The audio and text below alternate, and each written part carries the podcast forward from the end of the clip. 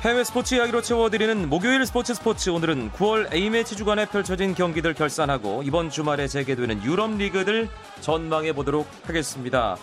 목요일 밤의 남자라고 불러도 손색 없는 분이죠. 박찬아 KBSN 축구 해설위원과 함께하겠습니다. 오랜만은 아니군요. 지난 주말, 지난주 금요일 IT전 현장에서 함께 했으니까요. 네, 그렇습니다. 가족 다음으로 많이 보는, 저는 개인적으로 많이 보는 분이 이강용 아나운서거든요. 네. 예. 근데 좀 목소리가 떨떠름하네요. 네? 아, 저는 아직 총각이니까요. 알겠습니다. 아, 빨리 누군가를 만들어야 될 텐데 말이죠. 우리나라가 IT와의 경기 금요일에 치렀고요. 지난 화요일 크로아티아와 전주에서 평가전 두 경기를 치렀습니다. 피파 A매치 주간 9월에 이제 바로 지난주 말을 낀 그런 주간이었는데 우리나라는 일단 1승 1패로 마감을 했어요. 네, 그렇습니다. 두 경기 모두 다 좋은 결과, 좋은 내용이었다면 가장 좋겠습니다만 일단 평가전 1승 1패로 마감하게 됐고요. 그래도 우리에게 다행이었던 것은 브라질 본성 행위 결정이 되면서 이 A매치 주간 자체를 평가전으로 사용할 수 있었다는 것 같습니다. 네. 어, 일단 뭐 과정을 계속 밟아 나갈 수 있는 그런 단계로서 내용이 좋지 않았지만 그 또한 여러 가지 해결해야 할 과제를 알게 된 계기가 됐으니까요. 예, 그런 의미를 찾을 수 있을 것 같습니다. 크로아티아의 경우는 우리나라와 화요일 경기를 하기 이전에 아, 지난 금요일이었죠. 우리 시간으로는 토요일 새벽에 유럽 최종 예선을 치르고 왔어요. 네, 한국 시각으로 8일 새벽이었습니다. 9 유고 연방 국가가 맞붙었는데 세르비아와 크로아티아의 경기였죠. 크로아티아는 세르비아 원정을 떠나서 양 팀이 한 명씩 퇴장당하는 정말 난타전이었습니다. 정말 엄청난 접전이었는데 크로아티아가 만주키치의 선취골을 지키지 못하면서 세르비아에게 결국 동점을 허용했습니다. 그런데 이 경기가 1대 1로 끝나면서 세르비아로서는 남은 경기 관계없이 브라질 행이 좌절됐고요. 크로아티아는 계속해서 순위 싸움을 이어갈 수 있게 됐습니다. 일단은 A조에 크로아티아가 속해 있는데 벨기에, 세르비아, 스코틀랜드 등과 함께 포함되어 있단 말이에요. 박찬혜 의원 말씀처럼 세르비아가 좌절됐기 때문에 일단 크로아티아는 최소 플레이오프 가능성은 상당히 높아져 있는 상황이 됐고요. 벨기에와 끝까지 경쟁 구도 지금 승점 차가 좀 벌어져 있기 때문에 어렵긴 합니다만 1위 가능성도 있긴 한 거잖아요. 그렇습니다. A조가 6팀이 경쟁을 하고 있는데요. 현재 선두가 벨기에 그리고 2위가 크로아티아입니다. 팀당 아, 최대 2경기, 뭐 적게 있는 국가들은 한 경기 남겨두고 있는데요. 어, 이번 A매치 기간에 벨기에가 스코틀랜드를 잡고 승점 20 2점을 확보하면서 선두입니다. 그리고 크로아티아가 17점으로 2위인데 두 팀 간에는 5점 차이가 나죠. 그렇지만 다 두 경기씩 남겨져 있고 그리고 10월 A매치 첫 번째 경기가 크로아티아와 벨기에의 맞대결입니다. 자그레브 홈 경기죠. 네, 크로아티아로서. 그렇기 때문에 크로아티아로서는 일단 그 경기를 잡고 마지막 경기 결과에 따라서 벨기에가 미끄러지고 또 크로아티아가 마지막 경기 승리하면서 순위 바꾸는 이런 시나리오를 계산하고 있겠죠. 네. 유럽은 일단 가장 많은 월드컵 티켓이 걸려 열려 있는 대륙입니다. 모두 9개 조로 나뉘어져서 브라질 월드컵 티켓 경쟁을 하고 있는데 각조 1위는 본선에 직행하는 거죠. 그렇습니다. 2위 팀 간의 경쟁은 어떻게 되는 건가요? 네, 9개 조 2위 팀 가운데 성적이 좋은 8개국이 이제 플레이오프 티켓을 얻을 수가 있습니다. 그러니까 2위 해도 9개 조 가운데 성적 나쁜 한 팀은 제외가 되거든요. 네. 네. 그 제외가 되는 것도 좀 복잡한 것이 어떤 조는 6개 국가, 어떤 조는 뭐 5개 국가 이렇게 있는데 최하위와의 상대 전적은 또 빼게 됩니다. 아. 네, 그러니까, 그러니까 5개 국가가 네. 있는 조의 기준으로 그렇죠. 따지는 거죠. 네, 그래서 최하위와 어, 경기 결과가 아무리 좋아도 그것은 반영이 안 되기 때문에 이 참 변수가 많습니다. 그래서 어, 2위 8개 팀끼리 이제 또 차후에 추첨을 통해서 홈, 홈앤 어웨이로 4장의 브라질 월드컵 티켓을 손에 쥘 수가 있습니다. 네, 각 나라별로 모두 10경기를 치러야 하는 유럽 예선인데 6개 조가 있는 어, 조를 기준으로 했을 때한두 경기 정도씩을 평균적으로 남겨놓고 있잖아요. 네. 하지만 이미 월드컵 본선 티켓을 손에 넣은 국가도 있죠. 그렇습니다. 9개 조가 경쟁을 펼치는 이 UEFA의 참 험난한 가시밭길인데 이탈리아와 네덜란드가 그 가시밭길을 먼저 벗어났습니다. 남은 경기 관계 없이 브라질 월드컵 출전이 확정됐는데요. 이탈리아는 안방에서 불가리아 또 체코 연속해서 승리하면서 1962년 대회 이후 14대회 연속 출전 이어갔고요. 네덜란드는 에스토니아 원정에서 유해의 무승부 2대2 무승부 기록을 했는데 안도라 원정에서 2대0 승리하면서 통산 10번째 출전을 확정했습니다. 네, 이탈리아가 속해 있는 B조의 경우는 불가리아, 덴마크, 체코 만만치 않은 국가들이 포진이 되어 있었는데 이탈리아가 일찌감치 브라질 행 티켓을 확정을 지었고요. 어, A조부터 I조까지 있습니다. 유럽 예선. 어, 현재까지의 어떤 각조 1, 2위 그리고 지난 A매치 주간의 주요한 경기 결과들 함께 정리를 좀 해주시죠. 네, 일단 순위부터 말씀을 드리면요. 각조의 1, 2위부터 순서대로 9개 조 말씀을 드리겠습니다. 벨기에, 크로아티아가 이 A조 1, 2위 차지하고 있고요. B조는 이탈리아, 불가리아, C조는 독일, 스웨덴, D조는 네덜란드, 헝가리, 어, 그 다음에 스위스, 아이슬란드, F조죠. 그리고 러시아, 포르투갈, 보스니아, 그리스, 잉글랜드, 우크라이나, 마지막 I조는 스페인, 프랑스 순인데 이 아홉 개 조기 때문에 상당히 복잡하고 난해한 유럽 예선들이 있었습니다. 대표적인 이 유럽 예선 어, 결과들 말씀을 드리면 D조가 사실상 네덜란드와 헝가리가 지금 1, 2위 싸움을 하고 있는데 사실 이번 예선에서 D조의 가장 흥미로운 경기는 루마니아와 터키와의 맞대결이었습니다. 네. 루마니아가 초반 부진을 딛고 서서히 살아나는 상황, 터키 역시도 어, 초반에 어떤 흔들림 이런 것들을 벗어나면서 다시 월드컵 출전에 한바람을 다가가고 있었기 때문에 헝가리를 잡기 위한 이조는 네덜란드가 이미 확정을 지었기 때문에 플레이오프 2위를 누가 차지하느냐거든요. 근데 루마니아와 터키와의 경기에서는 터키가 최근에 좋은 움직임들, 뭐 우무트라든가 뭐 이런 공격수들의 활약에 힘입어서 터키가 승리하면서 아, 좋은 결과를 챙겼고요.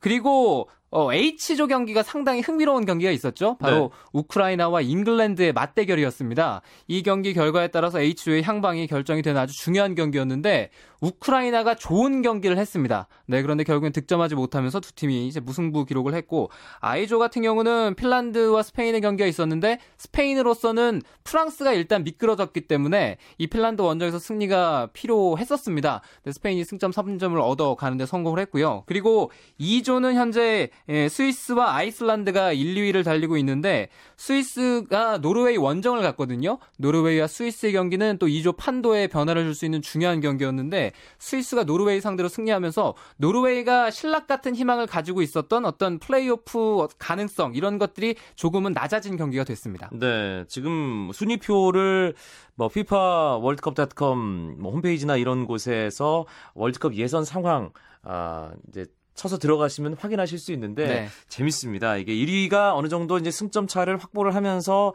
가져가고 있는 조가 뭐 벨기에, 이탈리아 확정했고요. 독일도 조금 여유가 있어 보이고 네덜란드 확정, 스위스도 어느 정도는 여유가 있어 보입니다. 그런데 지금 1위의 윤곽조차 희미한 조가 많습니다. 네. 특히 러시아와 포르투갈이 경쟁하는 F조도 그렇고요.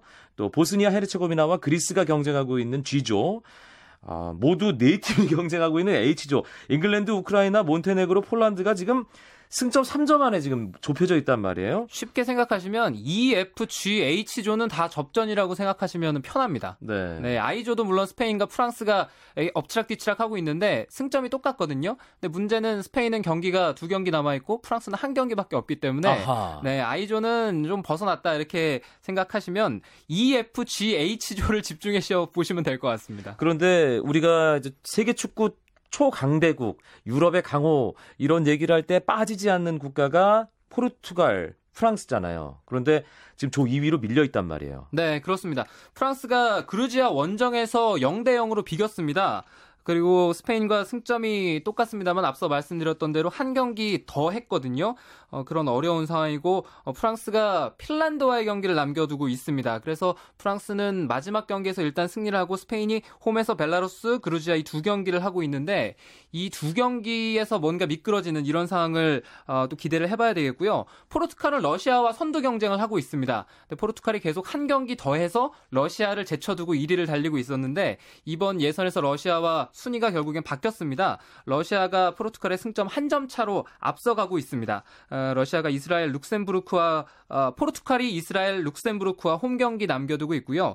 러시아는 룩셈부르크, 아제르바이잔과 원정 경기인데 어, 아무래도 러시아가 원정 경기고 포르투갈은 남은 경기들이 다 홈 경기들입니다. 그래서 마지막에 아마 순위 변화 이런 것들을 포르투갈은 또 기대할 것 같습니다. 네, 남미 예선 뭐 상황도 살펴보죠. 아르헨티나가 가장 먼저 브라질행 티켓 손에 넣었네요. 그렇습니다. 아르헨티나가 역시 브라질이 없는 남미 예선에서는 이 호랑이, 뭐 사자 이런 걸 혼자 다 하고 있습니다. 예. 아르헨티나가 파라과이 원정에서 5대 2로 크게 이겼는데 리오넬 메시 선수가 두 골 터트리면서 물론 페널티킥이긴 합니다만 어, 두 골을 터트리면서 팀 승리에 아주 뭐 기반이 됐습니다. 아르헨티나는 이로써 1974년 서독대회부터 11대회 연속 출전에 성공했습니다. 남미가 지금 9개 나라가 풀리그로 경쟁을 하면서 상위 4팀이 브라질행 티켓 먼저 확정을 짓잖아요. 상황이 어떻습니까, 순위가? 네, 남미는 상위 4개 팀이 바로 브라질로 가고 5위는 아시아 플레이오프 승자와 다시 홈앤어웨이로 경기를 치릅니다. 그래서 개최국을 생각하면은 최대 6 국가가 이번 브라질 월드컵에 참여할 수가 있거든요. 그렇다면 우리도 뭐 브라질 월드컵에서 남미 팀 만날 확률이 상당히 높다는 얘기인데 그런 만큼 남미에서는 지켜볼 필요가 있죠. 현재 순위가 아르헨티나, 콜롬비아, 칠레, 에콰도르, 우루과이, 베네수엘라 이렇게 에, 순으로 가고 있는데 에콰도르와 우루과이는 승점 22점으로 동률이고요. 베네수엘라는 19점입니다. 남미 예선이 두 경기에서 한 경기 정도 남겨 있기 때문에 베네수엘라는 사실 한 경기밖에 안 남아 있어요. 네. 그래서 이 5위 자리는 아무래도 어, 이 에콰도르와 우루과이 이 두 팀의 싸움이 되겠습니다. 네, 그리고 박찬하 의원이 조금 전에 말씀을 하신 대로 남미 5위는 아시아에서 이제 플레이오프 예, 진출한 팀과 만나게 되는데 요르단과 우즈베키스탄의 플레이오프가 있었죠. 우즈베키스탄 이 결국은 월드컵으로 가는 예, 중간 길목에서 떨어졌네요. 네. 홈앤어웨이로 치러진 경기에서 1차전도 1대1, 2차전도 1대1이었는데 승부차기에서 요르단이 9대 8로 이겼습니다. 우즈베키스탄으로서는 어, AFC 아시안컵에서는 상당히 좋은 활약을 하고 있는데 월드컵은 참 멀고도 험한 것 같네요. 네. 북중미 지역 상황은 어떻습니까? 네, 북중미 지역은 10월 두 경기 남겨두고 있습니다. 근데 여기도 이미 주인공 진출권 확정이 됐습니다. 현재 순위가 미국, 코스타리카, 온두라스, 파나마, 멕시코 순인데요. 미국과 코스타리카가 확정이 되면서 북중미는 이제 한 장을 두고 여러 국가가 싸우고 있는데 멕시코가 일단 북중미 5위로 밀려난 것 이것이 좀 의외의 결과라고 할 수 있습니다. 네, 멕시코가 정말 월드컵 단골 손님인데 어, 좀 의외네요. 몇 팀이나 지금 월드컵 티켓 확정했죠? 네, 10개국이 확정됐습니다. 개최국 브라질 포함해서 이탈리아, 네덜란드, 아르헨티나, 이란, 한국, 일본, 호주, 미국, 코스타리카 이렇게 10개국이 브라질 월드컵에 출전이 확정됐습니다. 네, 목요일 밤 스포츠 스포츠 오늘은 9월 A매치 주간에 펼쳐진 경기들 결산하고 이번 주말 재개되는 유럽리그 전망해보는 시간 갖고 있습니다. 박찬아 KBSN 축구 해설위원이 함께합니다. 9월에 열린 A매치들 결산해보고 브라질 월드컵으로 가는 아, 중간 점검을 해봤습니다. 이번 주말 재개되는 유럽 리그들 역시 우리나라 유럽에서 뛰는 선수들 중심으로 얘기를 나눠볼 텐데요. 분데스리가부터 가보죠. 이번 주말에 당장 코리안 더비가 예상이 되네요. 그렇습니다. 분데스리가 5라운드입니다. 레버쿠젠과 볼프스부르크 맞대결 펼치는데 손흥민 선수, 구자철 선수가 이제 한 경기장에서 만나게 됐습니다. 토요일 저녁 10시 30분이고요. 레버쿠젠 홈구장 바이 아레나에서 경기가 치러집니다. 네, 어떤 분위기가 연출될까요? 네, 아무래도 부분 최 초반에는 어, 이 레버쿠젠의 분위기가 좋고요. 볼프스부르크가 약간 안 좋았다가 서서히 살아나는 흐름이거든요. 따라서 두 팀이 얼마나 A 매치 후유증을 극복을 하느냐, 뭐 이런 싸움이 될 것 같고요. 당장 레버쿠젠은 이 경기 치르고 나면은 또 UEFA 챔피언스리그가 예정이 되어 있습니다. 따라서 선택과 집중, 챔피언스리그에 신경을 쓸 것인지 아니면 주말 경기부터 총력전을 또 기울 일 것인지 여기에 대한 것도 관심을 가지고 지켜봐야겠죠. 홍정호 선수도 대표팀 일정 마치고 독일로 출국을 했습니다. 그렇습니다. 아우크스부르크 데뷔전 과연 언제쯤 치르게 될까요? 네, 토요일 당장 토요일 저녁 10시 반에 프라이부르크와 홈 경기가 예정이 되어 있는데요. 아우크스부르크가 현재 중앙 수비진이 칼센 브라커 선수 그리고 클라반 선수를 주전으로 기용하면서 두 선수를 어, 모든 경기에 선발 출전 시켰습니다. 근데 아우크스부르크가 초반 4경기에서 2승 2패 근데 6골을 실점을 했거든요. 이제 그럼에도 1라운드 도르트문트와의 경기에서 4골을 실점했다는 것을 생각하면 나머지 3경기에서는 중앙 수비가 많이 안정이 되어 있습니다. 그래서 네. 홍정호 선수가 당장 주전으로 이렇게 투입되기보다는 아마 기회가 왔을 때 홍정호 선수가 그 틈바구니를 꿰차고 들어가서 뭔가 눈도장을 확실히 뭐 찍어준다면 홍정호 선수에게도 기회는 충분히 올 것 같습니다. 분데스리가 이제 5라운드 앞두고 있습니다. 4경기 정도 치른 상황인데 완전히 초반이긴 하지만 그래도 시즌 전 예측과 비슷하게 가고 있다고 볼 수 있겠죠. 네, 도르트문트가 전승 기록을 했고요. 미네 니 베르린이 프라, 프라이브르크 원정에서 무승부 기록하면서 일단 도르트문트보다 한 칸 아래에 있습니다. 그 뒤로 레버쿠젠, 하노버, 마인츠 등이 상위권인데요. 이 승격 팀인 베르린이 초반 2승 1무 1패로 승점을 많이 획득한 것 이것이 좀 의외의 결과라고 할 수가 있겠고 또 지난 시즌 돌풍의 팀인 프랑크푸르트가 상황이 좋지가 않습니다. 초반에 좀 하위권으로 떨어져 있고 그리고 샬케 04 역시도 어, 초반에 많이 흔들리고 있습니다. 잉글랜드 프리미어리그로 가보죠. 이번 주말에 썬덜랜드와 아스널의 경기가 예정돼 있습니다. 기성용 선수가 썬덜랜드 유니폼으로 갈아입고 처음으로 선을 보이는 경기가 될 것 같은데 지동원 선수와 함께 출장할 수 있을지 뭐 여러 가지가 관심사예요. 네, 토요일 저녁 11시에 썬덜랜드와 아스널 경기인데 기성용 선수는 A매치 기간에 쉬었기 때문에 팀 훈련에 계속 참여를 하고 있었죠. 그래서 기성용 선수는 아마 주말에 모습을 보게 될 확률은 상당히 높은 것 같습니다. 그렇지만 어, 지, 지동원 선수, 기성용 선수의 모습을 볼 수 있는 확률은 높은데 지동원 선수는 약간 지금 불안한 상황이거든요. 세세용 선수가 이적을 했지만 또 파비오 보리니 선수가 왔기 때문에 지동원 선수는 앞으로 또 계속 험난한 상황이 이어질 것 같습니다. 네. 이번 A매치에서 뭔가 자신감을 찾고 가길 바랐는데 그 부분도 좀 성에 안 차는 것이었고 어, 지동원 선수 에, 영국으로 돌아가서 뭔가 좀 계기를 만들어야 될 것 같고요.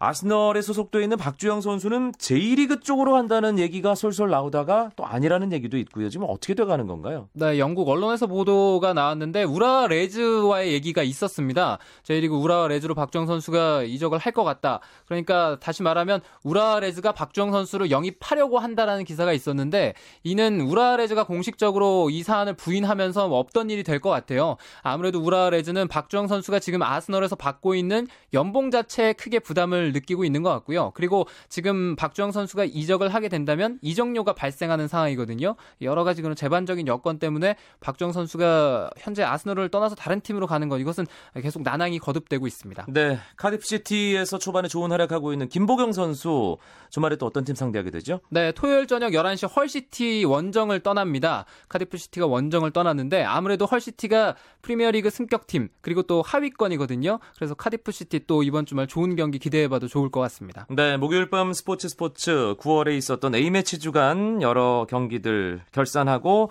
어, 월드컵 티켓 상황도 점검해봤습니다. 그리고 이번 주말 재개되는 유럽리그 우리 선수들 중심으로 어, 확인해보는 시간도 가졌습니다. 함께 해 주신 박찬하 KBSN 축구 해설위원 고맙습니다. 감사합니다.